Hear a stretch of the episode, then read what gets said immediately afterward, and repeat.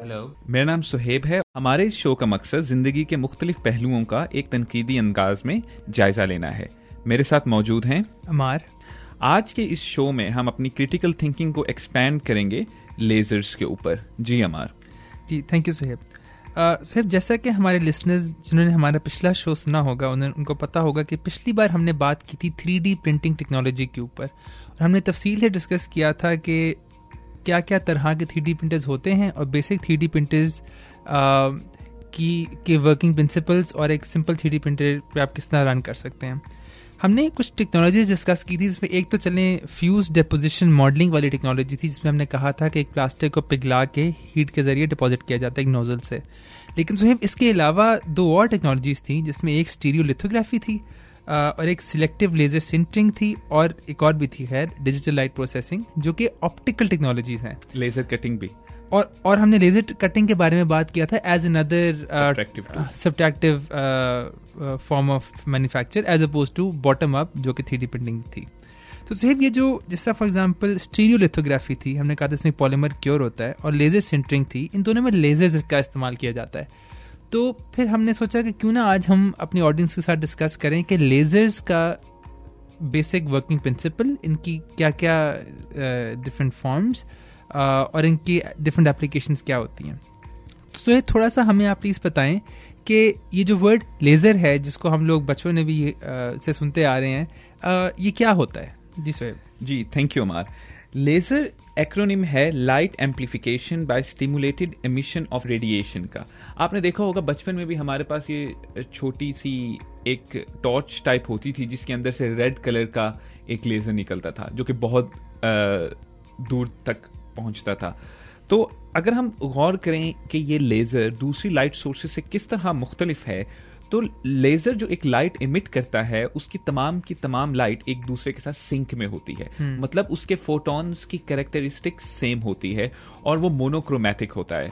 अगर मैं इसको थोड़ा सा ज़्यादा एक्सप्लेन करूँ तो मोनोक्रोमैटिक का मतलब ये है कि वो आइडियल लेजर एक सिंगल वेवलेंथ के ऊपर फ़ंक्शन कर रहा होता है और प्रैक्टिकली उसकी एक सर्टन लाइन विथ होती है। हम उसको ज़्यादा डिटेल में देखेंगे इन द नेक्स्ट सेशन और इसी तरह कोहेरेंस का मेरा मतलब यह है कि उसके फोटोन्स का आपस में सिंक सिंक में होने का मतलब यह है कि आप इसको इमेजिन कर सकते हैं, जैसे एक ऑर्केस्ट्रा प्ले कर रहा है। अब उसमें जैसे कहते एक ऑर्केस्ट्रा अपने टूल्स को इंस्ट्रूमेंट्स को जू जू प्ले करता है तो अगर वो इन सिंक हो तो आपको वो कानों को बहुत ज़्यादा प्लीजिंग लगता है। ऐसे लगता है कि वो चीज़ें इन सिंक हैं, एक कोहेरेंस है उसके अंदर। तो यही चीज़ लेजर्स में भी ट्रांसलेट करती है कि जिस वक्त फोटॉन्स जो एक लेजर के अंदर हैं, उनकी करेक्टरिस्टिक्स सेम होती हैं। तो ये वो चीज़ है जो करेक्टरिस्टिक्स होती हैं एक लेजर के अंदर फोटॉन्स की।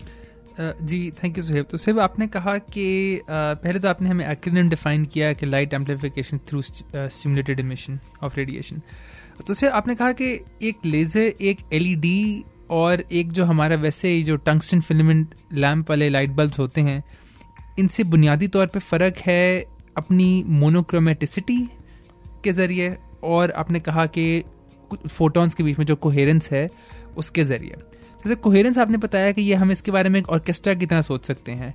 आई थिंक एक और तरीका कोहेरेंस के बारे में सोचने का ये है कि अगर लेट से आपके पास आ, पानी का एक तालाब है जिसमें पानी खड़ा हुआ है और इसके अंदर आप एक छोटा सा पत्थर फेंकते हैं।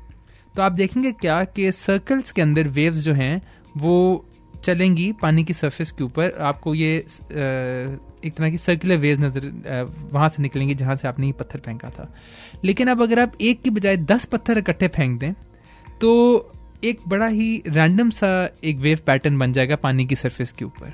तो आप एक कोहेरेंट वेव के बारे में सोच सकते हैं as the well defined wave pattern जो कि पहले एक पत्थर फेंकने से था लेकिन जब एक अफरा तफरी का आलम बन गया तो वो एक इनकोहेरेंट लाइट बन गई जिस तरह की एक लाइट बल्ब या एक एलईडी की लाइट होती है। बिल्कुल ऐसे ही है।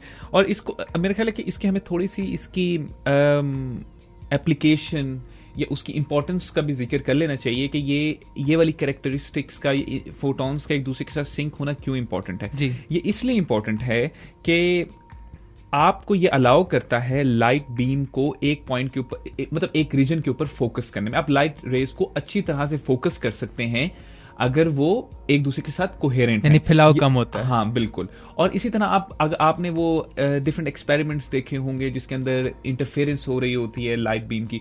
तो ये वो करेक्टरिस्टिक है कोहेरेंस की जो कि इन चीज़ों को अलाउ करती है।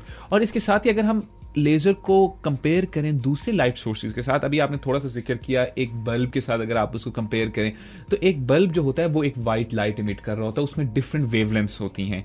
लेकिन इसके बरअक्स लेजर के अंदर सिर्फ़ एक या एक के करीब वेवलेंथ होती है, जो कि आपको हाई स्पेसिफिसिटी दे देती है अपने एक्सपेरिमेंट्स में, अपनी और दीगर एप्लीकेशंस के अंदर। और इसके साथ एक इंटरेस्टिंग चीज़ है एलईडी अब एलईडी भी मोनोक्रोमेटिक ही होती है। तकरीबन। तकरीबन तकरीबन मोनोक्रोमेटिक ही होती है। लेकिन एक एलईडी लाइट और एक लेजर लाइट में जो बुनियादी फ़र्क है वो फोटॉन्स की सिंक्रोनाइजेशन का ही फ़र्क आ जाता है। कि आपकी जो एलईडी लाइट है उसके जो लाइट है वो आउट ऑफ़ सिंक है ये नॉन कोहेरेंट है। वो आपको उतनी अच्छी इंटरफेरेंस या फोकसिंग या मॉड्यूलेशन कैपेबिलिटी नहीं देती जो कि एक लेजर लाइट दे देती है। इसीलिए जिस वक्त आप एक लेजर लाइट को देखते हैं तो वो आपको ब्राइट नज़र आती है।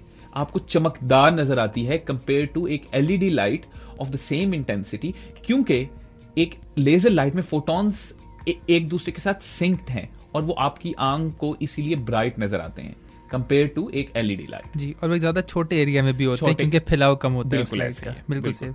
आप हमें थोड़ा सा बताएँगे कि ये एक लेजर लाइट प्रोड्यूस किस तरह होती है? जी शुक्रिया सेब। सर लेजर्स ये जो टेक्नोलॉजी है ये हमारे साथ मौजूद है 1970s से।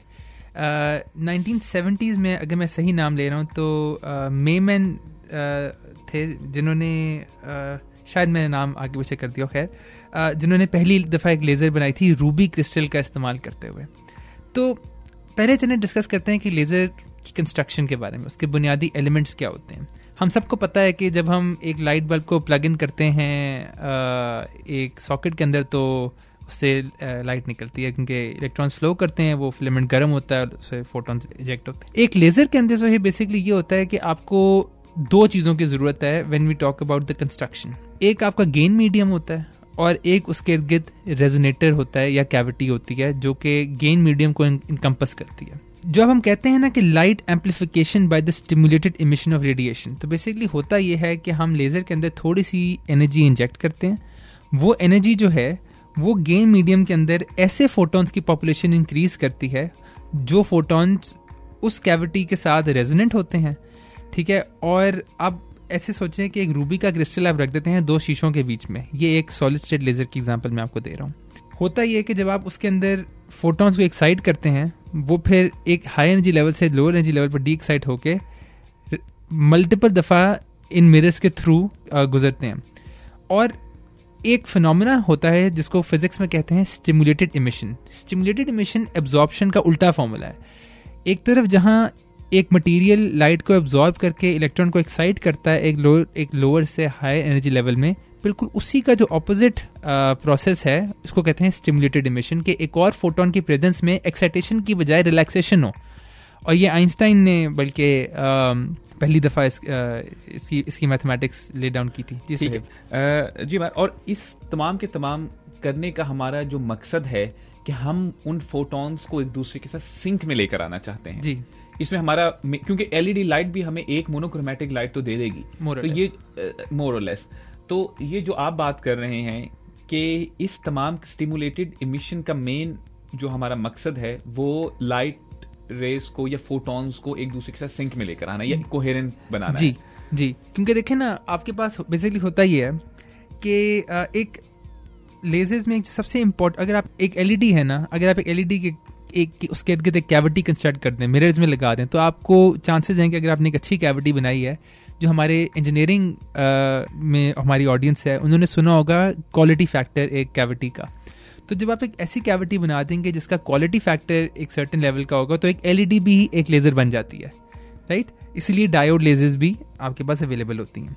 तो सिर्फ़ एक फिनोमिना है, मैं थोड़ी सी फिजिकी फिजिक्स में जाऊँगा, जिसको कहते हैं पॉपुलेशन इन्वर्जन लेज़र बनाने के लिए जो बुनियादी चीज़ है, वो है कि आप किसी मटेरियल के अंदर पॉपुलेशन इन्वर्जन क्रिएट कर सकें।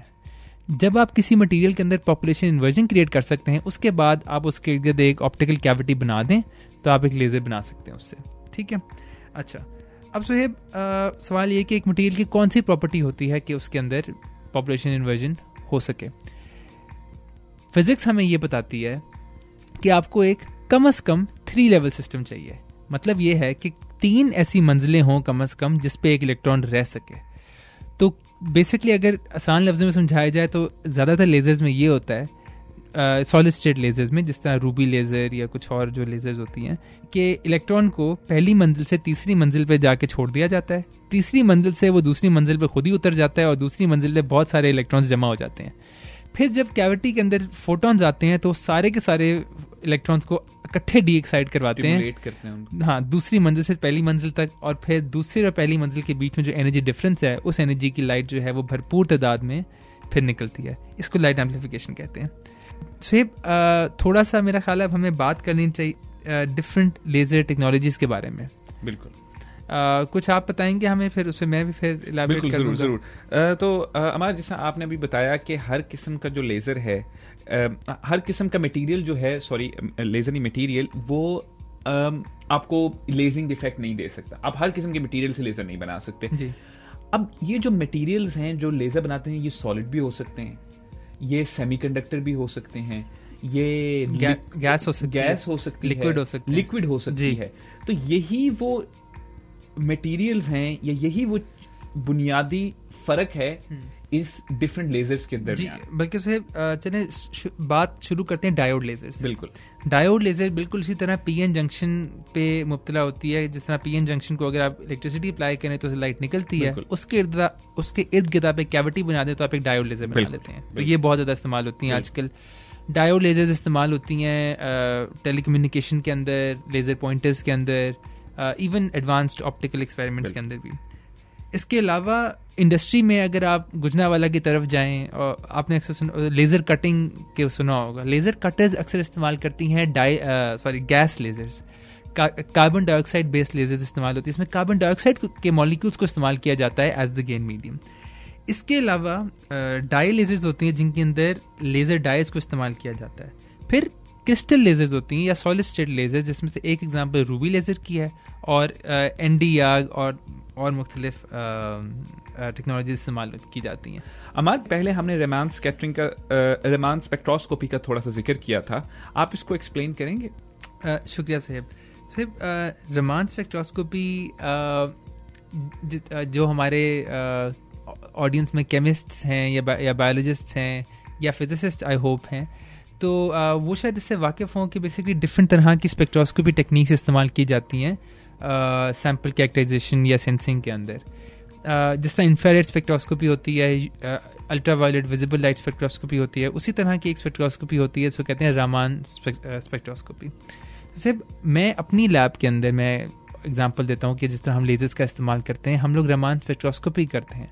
जिसमें बेसिकली ये होता है कि आप लेज़र लाइट एक सैंपल पे इंसिडेंट करते हैं और वो लाइट जो है, जब सैंपल से इंटरेक्ट करती है तो हर मॉलिक्यूल जो है, वो डिफरेंटली कपल करता है इस लाइट के साथ और जो मॉलिक्यूल की अपनी वाइब्रेशंस की एनर्जी है, वो ट्रांसमिट होती है उस लाइट के अंदर जो कि स्कैटर होती है सैंपल से। तो इसका आइडिया बेसिकली ये होता है कि देखें, हमें ये पता है कि माइक्रोस्कोपिक लेवल पे कॉन्स्टेंटली चीज़ें वाइब्रेट कर रही हैं टेम्परेचर की वजह से। लेकिन हर चीज़ की वाइब्रेशन जो है या उसकी वाइब्रेशन एनर्जी जो है वो फ़र्क है, क्योंकि डिफरेंट बॉन्ड्स की स्ट्रेंथ और डिफरेंट एटम्स का साइज़ और डिफरेंट जो क्रिस्टल्स के लैटिस होते हैं, उनकी जो, उनका मेकअप होता है या क्रिस्टल स्ट्रक्चर होता है, वो फ़र्क होता है। इस वजह से डिफरेंट वाइब उनकी वाइब्रेशन एनर्जीज फ़र्क होती हैं। लेज़र्स हमें ये देखने, बल्कि लेज़र्स हमें जो वाइब्रेशनल स्ट्रक्चर है मटेरियल्स का मोलिकुलर लेवल तक वो देखने की इजाज़त देते हैं यूजिंग रमान स्पेक्ट्रोस्कोपी तो बेसिकली होता ये है कि फॉर एग्जांपल अगर मैं 500 नैनोमीटर की लाइट एक लेट्स से ऑक्सीजन के मॉलिक्यूल्स पे मारूं तो कुछ लाइट ऐसी स्कैटर भी हो, कुछ तो 500 नैनोमीटर पे ही स्कैटर होगी, कुछ ऐसी स्कैटर होगी जो कि ऑक्सीजन की वाइब्रेशन एनर्जी के प्लस ऐड होके स्कैटर होगी। तो एक स्पेक्ट्रोमीटर के ज़रिए, जिस बारे में शायद हम कभी डिस्कस करें, हम एग्जैक्टली exactly देख सकते हैं कि वो कितना शिफ्ट है और इससे हम बता सकते हैं कि इस डिब्बे में ऑक्सीजन थी। लेज़र के ज़रिए। तो रमान स्पेक्ट्रोस्कोपी एक बड़ी सेंसिटिव टेक्निक है जो कि इंडस्ट्री में एकेडेमिया में ये फार्मास्यूटिकल इंडस्ट्री में आ, और डिफरेंट एप्लीकेशन में इस्तेमाल की जाती है मोलिकुलर लेवल तक चीज़ों को फिंगरप्रिंट करने के लिए और आइडेंटिफाई करने के लिए with a very high level of accuracy और ये सिर्फ़ और सिर्फ़ पॉसिबल है लेजर्स के ज़रिए। और इसमें ज़्यादातर सी डब्ल्यू लेजर्स इस्तेमाल की जाती हैं लेकिन आप सी डब्ल्यू यानी कंटिन्यूस वेव लेजर्स इस्तेमाल की जाती हैं। लेकिन आप पल्स लेजर्स भी इस्तेमाल कर सकते हैं। तो ये भी एक मतलब ये वे आपको अलाउ कर देता है कि आप सिंगल मॉलिक्यूल लेवल के ऊपर जाके ये बता सकें कि मेरे पास कौन सी स्पीसीज ऑफ़ मॉलिक्यूल्स या एटम्स प्रेजेंट हैं in my test sample absolutely और सर इसकी एप्लीकेशन एक तो केमिकल्स में है लेकिन फॉर uh, एग्जांपल अगर आप जैसे फर्टिलाइज़र बना रहे हैं या पेंट्स बना रहे हैं या आप किसी हार्मफुल केमिकल की सेंसिंग करना चाहते हैं।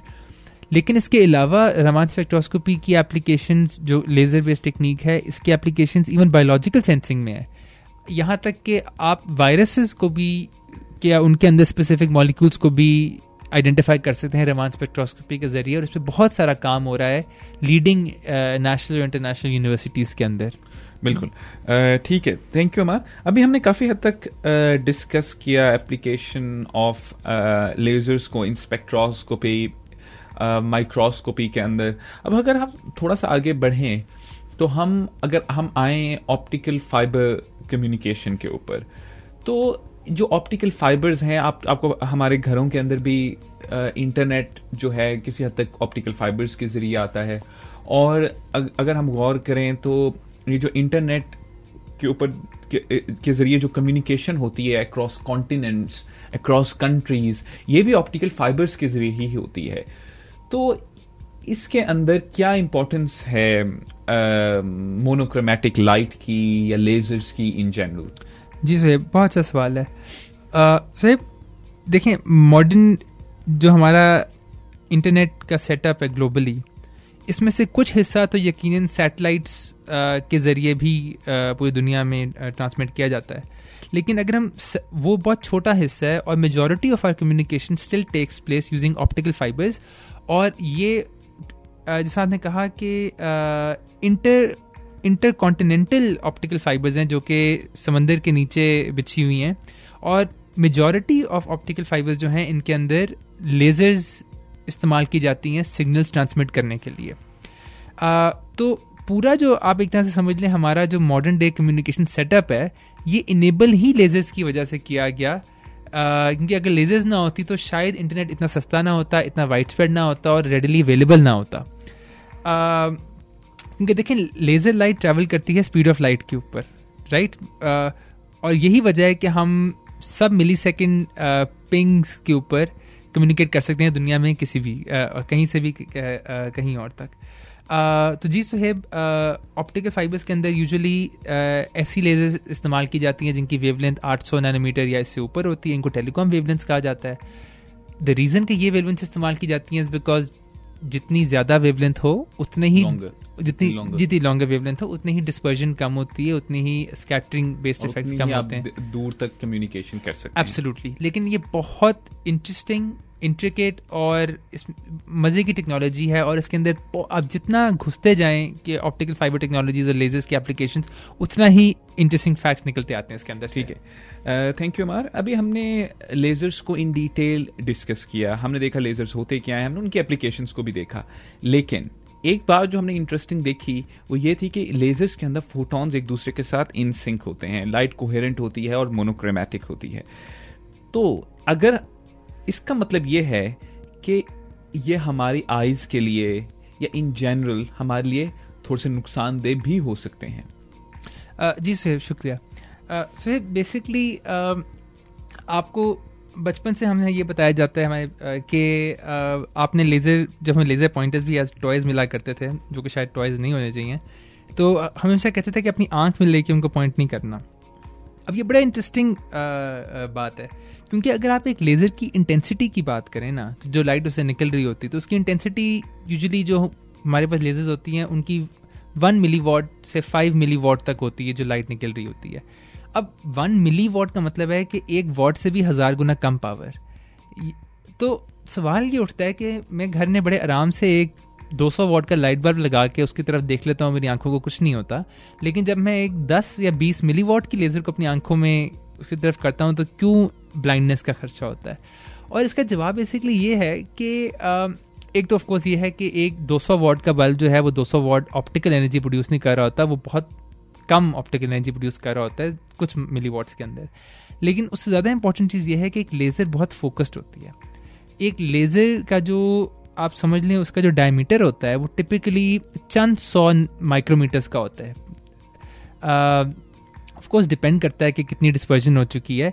लेकिन अगर आप एक लेज़र पॉइंटर को या एक एक फोकस्ड लेज़र को अपनी आँखों की तरफ़ करें तो होता क्या है कि आपकी आँखों के जो रेटिना पे जो सेल्स होते हैं, उन पे एक अनयूजुअल अनयूजअली ज़्यादा इंटेंस लाइट जो है वो अचानक गिरती है। और उसके अंदर आपका आई का लेंस है वो भी ज़्यादा फोकस कर देता है बिल्कुल। लेजर को ऑन द रेटिना बिल्कुल बिल्कुल। और और चूँकि हमारे आँख का लेंस एक बहुत छोटा सा स्पॉट बनाता है रेटिना के ऊपर तो वो छोटे से स्पॉट में ब्लाइंडनेस हो जाती है। इसलिए इट्स वेरी इंपॉर्टेंट कि आप कभी भी इसने आपने अक्सर मैंने देखा है कि ये हमारी सड़कों के ऊपर ना लोगों ने लेज़र पॉइंटर्स लगाए होते हैं दुकानों के बाहर। ये भी ख़तरनाक है क्योंकि आपको नहीं पता कि वो जो लेज़र आप लगा रहे हैं, उसकी कितनी पावर है। बेसिकली जो है अगर किसी भी लेज़र की पावर किसी भी कंटिन्यूस वेव लेज़र की पावर 10 मिली वॉट या 20 मिली वॉट से ज़्यादा है ना तो वो ख़तरनाक है और उसका इस्तेमाल नहीं होना चाहिए। पर्सनल यूज़ के लिए या कमर्शियल यूज़ के लिए उसकी क्योंकि प्रॉपर लेज़र सेफ्टी प्रोटोकॉल आ जाती हैं और आपको गॉगल्स पहनने चाहिए। तो आई थिंक टेन से twenty milliwatts is the maximum जिससे ऊपर आपको कैजुअल होना चाहिए लेजर्स के साथ बल्कि इससे कम में ही आपको और ख्याल करना चाहिए मेरा ये ख्याल अगर आप इस रेंज में भी काम कर रहे हैं तो हम्म। कोशिश ये होनी चाहिए कि you have the required training ji. Lasers को यूज़ करने की। जी। ताकि आप अपने आप को और अपने इर्द गिर्द के लोगों को नुकसान ना पहुँचा सकें। ये टेक्नोलॉजी बहुत यूजफुल है इसकी बहुत सारी एप्लीकेशन हैं लेकिन आई थिंक बच्चों को और लोगों को ख्याल करना चाहिए जब लेजर्स का इस्तेमाल कर रहे हैं। तो सिर्फ़ हमने आज आई थिंक डिस्कशन तो कर ली लेजर्स के ऊपर लेकिन आई थिंक हम शायद बहुत सारे टॉपिक्स और भी एक्सप्लोर कर सकते थे। इस फ़ील्ड में। और मेरे ख्याल हम आने वाले एपिसोड्स में इन चीज़ों को इन डिटेल मजीद डिस्कस करेंगे। आज का जो था हमारा session in a way starter था बहुत ज़्यादा इंटरेस्टिंग टॉपिक्स के लिए। आज के इस प्रोग्राम में हमने डिस्कस किया लेजर्स को, इनकी फिजिक्स को प्रिंसिपल्स को, और एप्लीकेशंस को। आपका फीडबैक हमारे लिए बहुत ज़्यादा इंपॉर्टेंट है। आप फीडबैक दे सकते हैं हमारे ईमेल एड्रेस पर, जो कि है speak same lang S P E A K S A M E L A N G at Gmail dot com